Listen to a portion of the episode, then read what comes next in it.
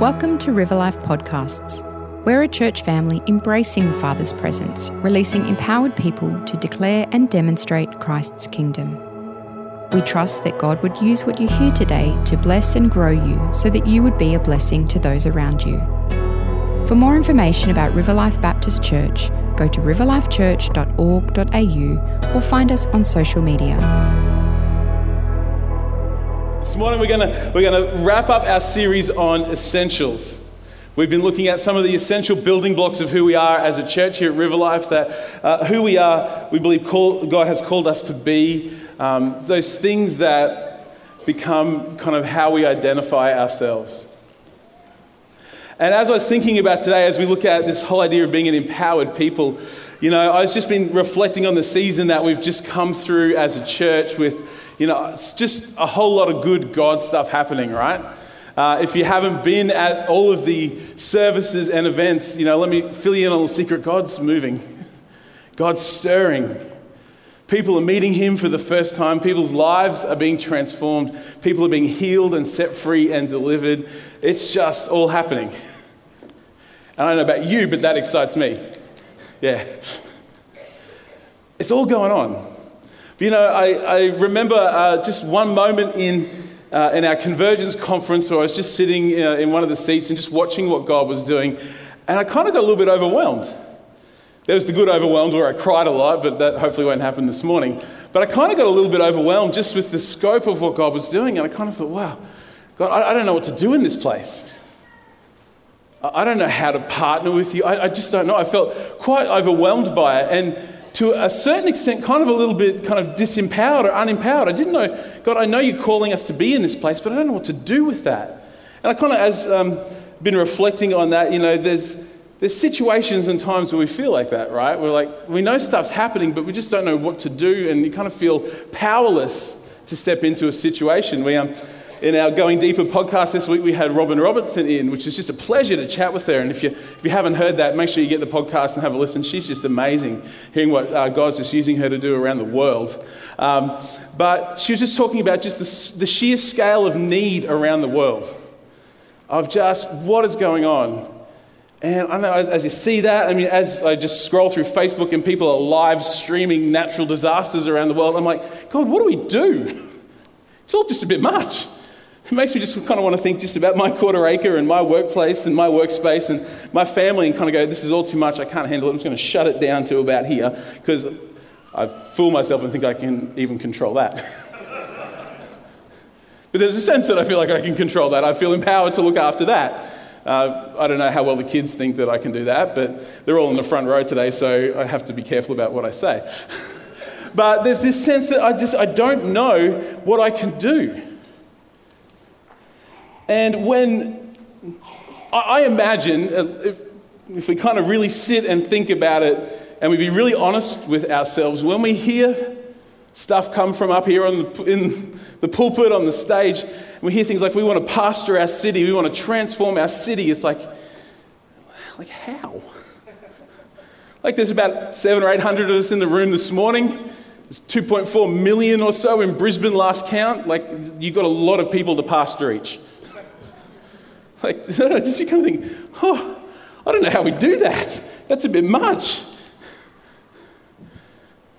Or when we say we're, we're, we're, called to, to bring healing to people's lives, to bodies and hearts and minds, I'm like, I am terrible at that. I'm bad at healing. I don't have a medical degree.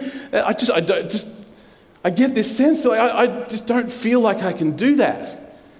And I wonder if a lot of the stuff we talk about here, we all go yes, or some of us go yes, yes, but inside we're going, how? Why? That's way too scary. Do you ever get that feeling? Maybe the person beside you gets that feeling. Maybe you can answer on their behalf because you don't want to throw yourself under the bus, right? It's a little bit intense. So, what do we do with that, right? What do we do? How do we, how do we navigate that? How do we manage that? Because it's easy to say we are a family, we embrace the Father's presence, we're empowered to declare and demonstrate Christ's kingdom. Like that's, we can just kind of riff that off. It's been six years or so we've been pressing into this. But when we start to stop and think about our place in that, our role and responsibility in that, it's like, whew, I'm just trying to make ends meet right now. Just getting out of bed's a win some days. Is that just me? Maybe no. Those of you who are morning people, you need to pray for us people who are morning people. It's, it's something that you've got to give. But I think what, where the difficulty comes, and this is what we've been doing this series for, is that as we stop and unpack some of these terms, hopefully what it has been for you is an invitation into how we step into these different ideas what it looks like to be family, what God's presence is all about for us in a practical sense. Today, what it looks like to be empowered as a people of God. Because I think as we break it down a little bit, as we kind of make it a bite sized chunk that is somewhat uh, able to be understood, I think it, it both demystifies the scariness of it, but helps us have a grid for how we move forward. Because it, I think it's hard to live an empowered life when you feel like everything's out of control, where things are too hard, and I can't even admit that to myself, let alone the people around me, because that's a sign of weakness. So, hopefully today we'll move a little bit through that. Sound good? Yes. Who's freaking out so far? No one yet? Oh, just a three. Okay, good. Okay, so well, first we started with family, right? Pastor John started this idea of family. He started to talk about it. We've been talking about it for a long time. This, this concept of the reality of kingdom family and this idea that we're all connected. There's this spiritual kind of way that we are connected, we are knit together, that we are part of this family of God, with God as the Father, Jesus as the firstborn of the Father, the, the co heir, if you like, beside us. This family that we're included in. Um, you know, that despite all of our dysfunction and brokenness, if you were here three weeks ago, you know, we all put up our hands to say there's some level of brokenness and dysfunction in my family. Uh, and so we all, it was this beautiful moment of confession, and we all realized that we all knew it, but it was good to say it out loud. but we realized that we're all broken, yet God, in His grace and mercy, creates this family space where we can come in and deal with that stuff. John described it as a family being a place that's created by God to reflect His character and the manifestation of His kingdom and as a vehicle of His grace. The kingdom shows up, people are restored and empowered. His character becomes real of who we are. Because at its core, family is about identity, right? When you're in a family, you've got a name. You know who you are. We get invited into the family business. The kingdom is a family business. And that's what we're trying to get our heads around is that we're all in this together. It's not just the people who are on staff or the elders or those who volunteer in two or more ministries. You know, we're all in this together. We're all family. We find belonging and meaning. We are affirmed and healed and challenged and loved and brought together to a place where we find our fit. Kingdom is all about identity and relationship. And the degree to which we understand who we are in God is really the degree to which we can be empowered and released and have authority as part of His family. He says that, you know, I call you friends because servants and slaves don't know the master's business, but you, you're part of the business now. And when you know the plans of the business, you can be authorized to carry out kingdom business. That's why family is so important because it gives us an identity, it gives us a place of, of belonging. So then last week, Pastor Ryan talked about this idea of God's presence, right? Anyone here last week? Anyone watch it online? Man, Ryan was just on fire, right? Whew, come on, it was good. It was good for what ails you. If you didn't get to see it yet, get home after this and watch it because it'll make more sense about what I'm going to talk about. The beauty of God is He can use all these parts together, right? But um, Ryan talked about this idea that God's presence is His, his relational closeness. Him being with us. Emmanuel, God with us. We say relational closeness, but also in a tangible, sometimes physical sense as well. God comes and steps into our space. We know He holds it all together by the power of His word. That, you know, the, the, the Spirit is kind of knitting the world together at its base level, yet there's these times and moments where God seems to want to show up in the room in a little more obvious ways, right? We see that happening as we become a people who are passionate about making a space for Him, about inviting Him in, about making God feel welcome. He, I think He honors that and He shows up. And, and Ryan took us through this idea of, of, of presence and dwelling and, and tabernacling, of connecting. And he started us in the garden and he said, you know, there's God and humanity together with intimacy and openness, no barriers, no, no brokenness, no nothing getting in between. But it broke, but God was consistently and constantly and determinedly putting places together where we could come back to connect with His presence. He commands them to build the tabernacle, this place where His presence can dwell. And it looked a little bit like Eden. It had a candlestick that looked like a tree. It had angels woven into the, to the curtains and sitting above the Ark of the Covenant where His presence dwelt.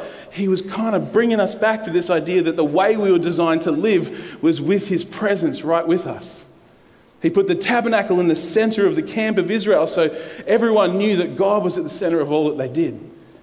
Some years later, he, he commands them to build, well, David offers to build the temple in the center of Jerusalem, and the same thing happens, only on a much grander and just extravagant scale. God's presence in the center of his people as the, the focal point. And then Jesus came and the dove, or the Holy Spirit in the form of a dove, the presence of God descends on him as he begins his ministry. And in him, we see something shift and change, and this new way of God relating to humanity, which is really the old way of God relating to humanity, is established afresh for us. And we're shown what it looks like in Jesus' life. And then as he leaves, he sends the Holy Spirit to his people. And then Paul starts to talk about the fact that you, each one of you individually, and me, we are temples of the Holy Spirit, the dwelling place of God's presence. And as a community, you all, all you all are the presence uh, holders of God. So we've got family identity, we've got presence, God with us. And being an empowered people where we're going today is really just taking those two things and putting them together and shaking it up and seeing what life looks like. That's really what it's all about. In family, we learn to be connected in presence, we learn to partner with God. And out of that, we become empowered. There's something about this relationship with Jesus, right? There's something about it. Something about it that shifts. Something about us that changes when we come into relationship with Him. There's this kind of deep level mystery knitting together in Ephesians, it says like a marriage type relationship. When we come to know Christ, something shifts, something happens, something changes in us. In John 14, John records Jesus saying, If anyone loves me, he will keep my word, and my Father will love him. And we, says Jesus, my Father and I will come and we will make our home with them. Whoever does not love me does not keep my words, and the word that you hear is not mine, but the Father's who sent me. There's this idea that Jesus is presenting to us at the end of John's gospel that there's this, this coming together of us and God. There's this, he's going to come and make his home with us. Those Greek little words there, those little prepositions are really kind of ambiguous. It could be in, with, near, on. It's just, but his idea is that I'm coming and the Father and I are going to be there and we're going to, we're going to make a home with you. Like the Son came and made a home on the earth, so the Father and Son will come and make a home in you. There's this living inside sense of God, right? So it happens when we say yes to Jesus. Everyone, everyone tracking with that? Good gospel basics. But there's something else that happens. So, so well, there's this living inside sense. You know, um, John picks it up a little bit later in his gospel, chapter 20. If you've got it, you can turn there. John 20.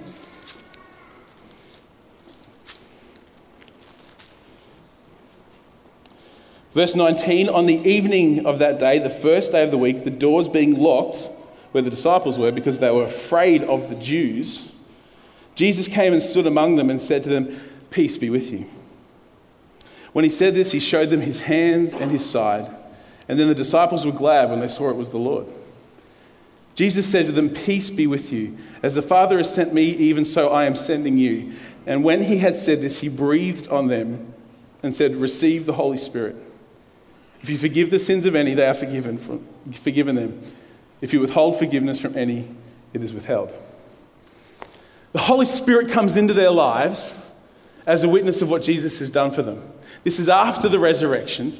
This is after the new way has been made through the flesh of Jesus and the veil was torn open, as, as Ryan talked about last week. This is the new creation space. He breathed on them and says, Receive the Holy Spirit. This is how the Father and Jesus come and make their home with us through the Holy Spirit. But then, and this is another familiar passage to you, I hope, at Pentecost it kind of shifts, right? So the picture of the disciples in John 20 is they're hiding and afraid. They have no confidence. They're terrified of being persecuted by the Jews because they know what's happened is something different and it's going to be volatile to the powers that be. Things are happening. And so they're afraid, but Jesus comes and gives them that marker that says, I am dwelling with you. The God living on the inside moment. But as we go to Acts chapter 2, just a few pages later, something shifts. We're going to read from Acts 2 1 to 4 and then pick up a little bit later in that chapter. When the day of Pentecost arrived, they, being the disciples, were all together in one place. And suddenly there came from heaven a sound like a mighty rushing wind, and it filled the entire house where they were sitting. And divided tongues as of fire appeared to them and rested on each of them, and they were all filled with the Holy Spirit and began to speak in other tongues as the Spirit gave them utterance. Similar kind of picture. But Jesus had already breathed and said, Receive the Holy Spirit. This is now after Jesus has ascended. This is sometime later, at least 10 days later. We get a different picture. If we pick up in, in verse 37 of Acts chapter 2, Now, when the people listening heard this, they were cut to the heart, and they said to Peter and the rest of the apostles, Brothers, what shall we do?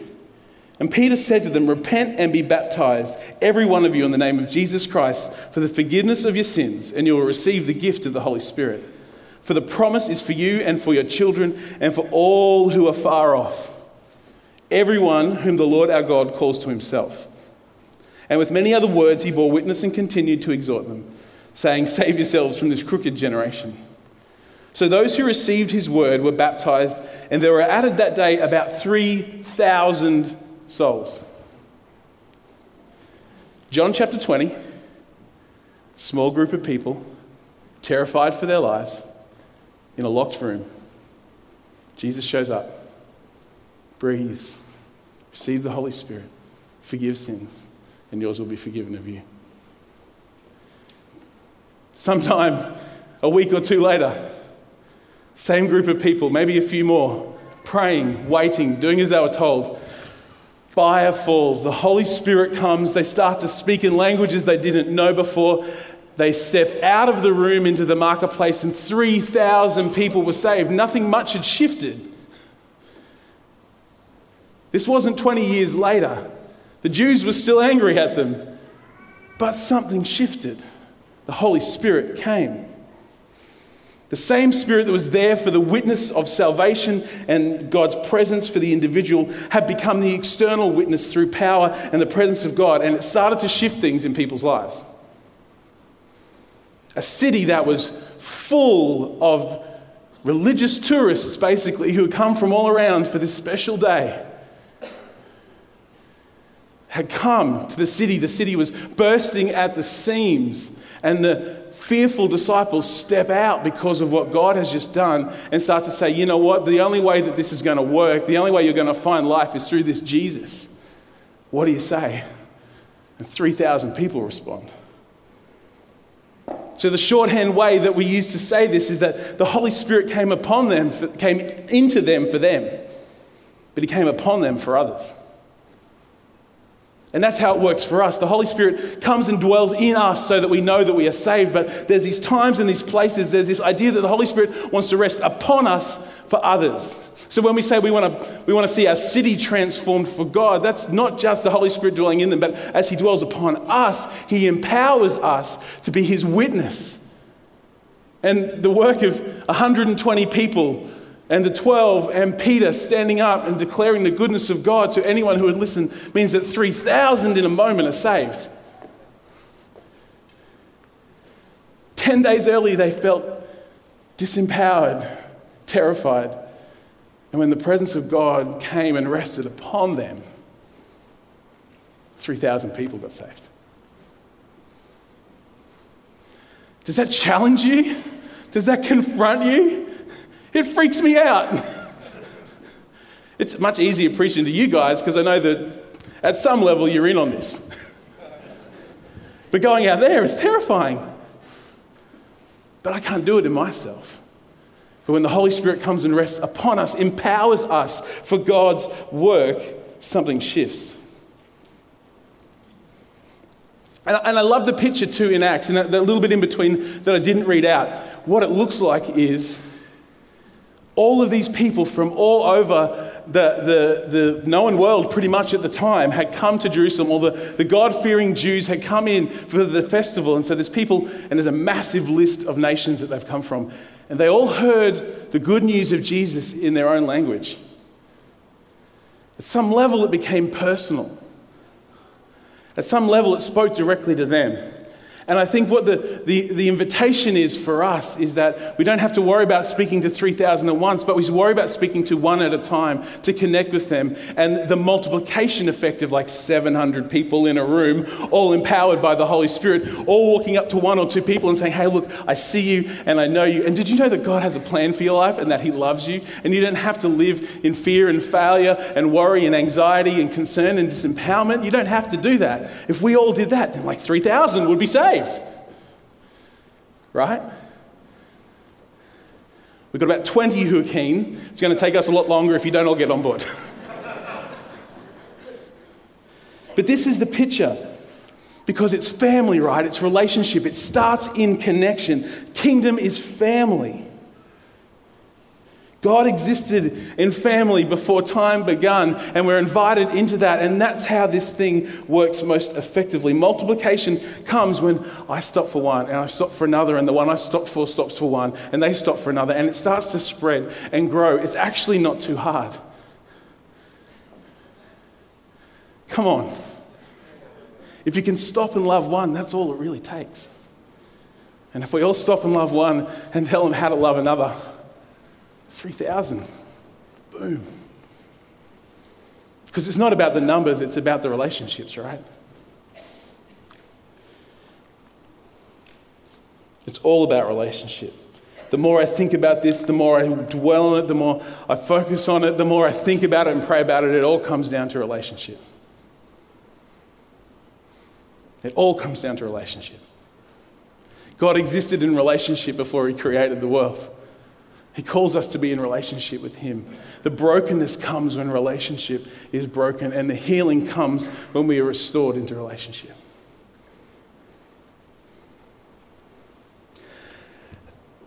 And what I think is really cool, what inspires me the most in all of this, right? The thing that actually really lights a fire in me is that this isn't new for us. This isn't like something that we've suddenly gone, oh my goodness, God's done something entirely new that we've never thought of before. What gives me confidence and assurance is that this isn't brand new. What we're seeing happen in our midst, it's been happening for 2,000 years. It started at Pentecost, where we start to believe what he said. We start to just simply obey. All that Bible stuff starts to happen all the, the healing and the deliverance and the freedom and the joy and the life and the salvation all starts to happen when people just say yes to the Holy Spirit. Last week, Ryan talked about the, the Welsh revival, right? Back in, in 1904. I love the stories of the Welsh revival, just what happened. But, you know, like, I love history, I love church history. And so I just love to read this stuff. And, a, a movement that excites me even more because it's kind of, for me, it's a little bit kind of more, I can get my head around it. In the 1700s, there was this bunch of people in Germany who just loved Jesus. And they read in the word that if you pray, stuff happens. And so they started a prayer meeting. 1726, I think, a little while ago. A bunch of people in a little town in Germany. And that prayer meeting started and it actually didn't stop. They prayed 24 hours a day, seven days a week for over 100 years. You're like, I can't do that. Like, I can't do that. Correct, we can't. But do you know that they became one of the most powerful missionary sending movements known in history up until about YWAM? But the community never really got above two or three hundred people.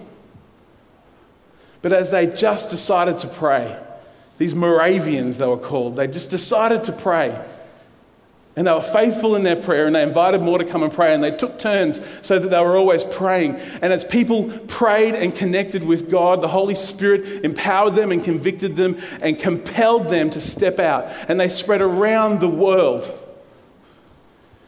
It's because someone said, hey, we should probably pray. Not difficult, right? But the multiplication impact of just people being obedient, humbly doing small things, one person at a time, one missionary going, God, I think God's called me here. The obedience transforms lives. See, what's cool is you don't know, and this is really why I love the history part, you don't know the impact you have as you journey. God's been convicting me and encouraging me with this constantly that the little conversations, the moments you take with people, the things that you do where you just show the natural you that comes out of intimacy with God has such an impact that you just may have no idea about it. So, this bunch of, of, of Germans who prayed for 100 years, less than 10 years after they'd started, a group was going, uh, was, was sailing across to the States from Europe. And John Wesley was on the boat. And the boat hit this massive storm. And everyone on the boat is freaking out, like losing their deal, like we're going to die, like if you've read the story of Jonah, like that kind of thing. Who do we chuck overboard to deal with this problem? And John Wesley is just, he doesn't know what to do. And he goes below deck and he sees this group of Moravians who are just praying and singing. Calm, peaceful. Just a, a, small bunch of them just saying, we, we choose not to be afraid of the earth because we have a big God. And so, some years later, they got through the storm in that moment, but then some years later, he's reminded of this and he goes to a prayer meeting held back in England with these Moravians. He says, Oh, I should go and check it out. I remember what they were like that horrible night on the boat. And he walks into that place and he is touched by the Holy Spirit. He is just undone. Uh, we talked about it last week. His, this love was shed abroad in his heart. His heart was strangely warmed, and the presence of God touched him. And then he and his brother began the Methodist movement, which some of us here today have been blessed by, have grown up in that place and met Jesus in the Methodist church. It started because just a couple of people were praying on a boat and chose not to be afraid, but chose to be bold.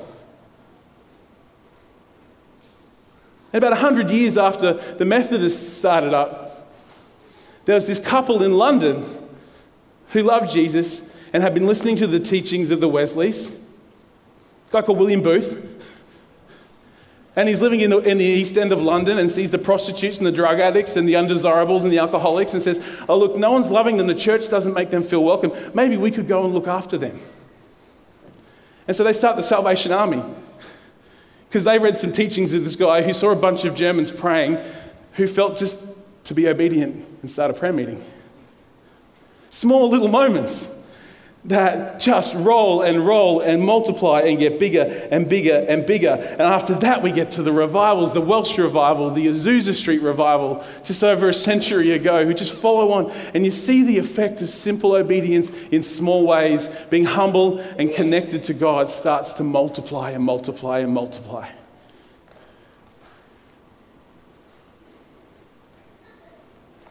As a friend of mine likes to say, it's not rocket surgery. it's not too hard. Yeah, Evan Roberts, the, the guy who led in the Welsh revival that Ryan was talking about last week, he just had a, a few simple things and says, This is how revival happens. It's, if you want to see it happen, it's really simple. Four things confess your sin. Check, we're good at that, right? We can confess our sin. Repent and restore relationship. I think we do that all right. Publicly confess Christ. Yeah, I think we're pretty good with that. Be obedient to God and surrender to the Holy Spirit. I think all the ingredients are there.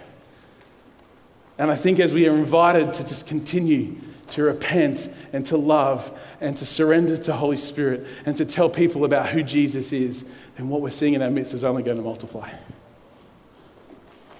These are just some of the stories. These are just some of the things from one stream, and this has happened around the globe for thousands of years now. People like you and me, knowing who they are, knowing that God's real, going, God, would you empower me, and just loving people one at a time, loving those you're with. Know, I'm writing a paper on church history at the moment about the beginnings of the Vineyard movement, a, a church denomination that started in the mid 70s. And it had this amazing time where kind of like revival happened. In about a three or four month period, they had about 1,500 people give their lives to Jesus in 1980. That's, that's a lot, right? Whew. And they trace it back to this one moment and this one young guy who came and was asked to preach on the night of Mother's Day in 1980, and he shared his testimony, and I've listened to it. It's okay. It's great. He kind of waffles a bit. Then he shares a scripture passage. Then he prays a simple prayer Come, Holy Spirit. And what happened out of that moment, all of the people who were there, they didn't like it. It was messy and a bit weird, and they weren't used to it. Probably not as weird as what we've seen God do in this place.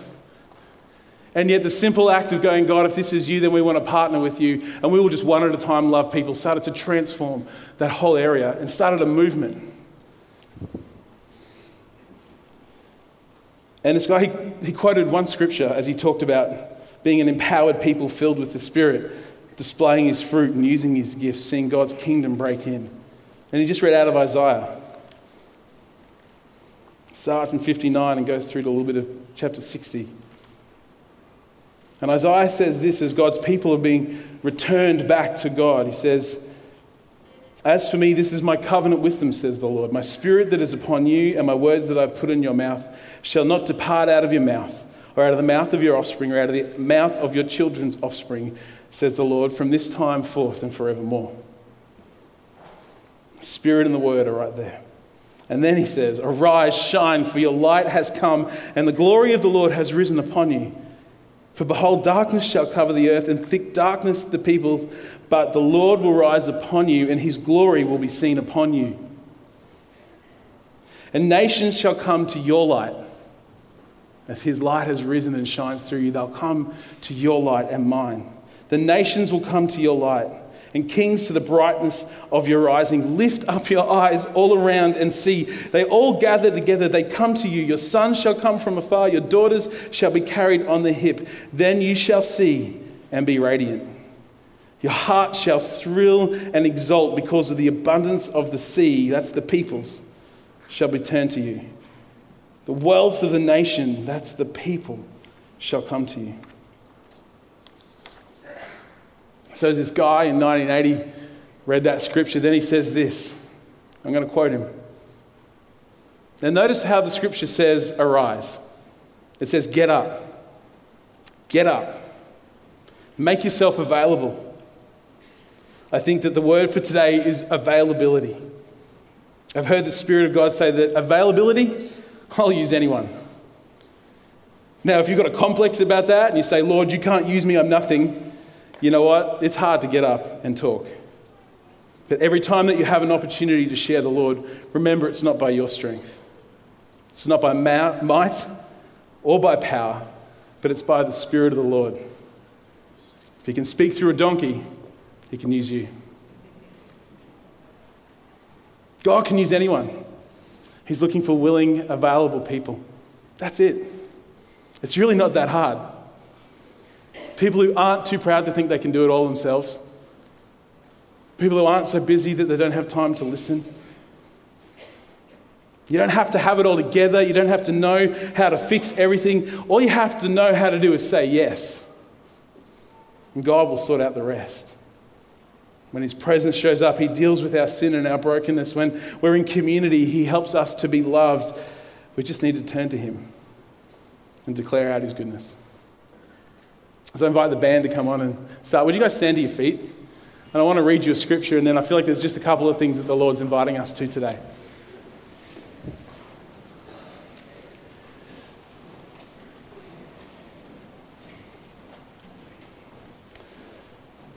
John began this series with uh, a, a passage from Ephesians, and I believe that's, that's the promise that we need to stand on and take a hold of.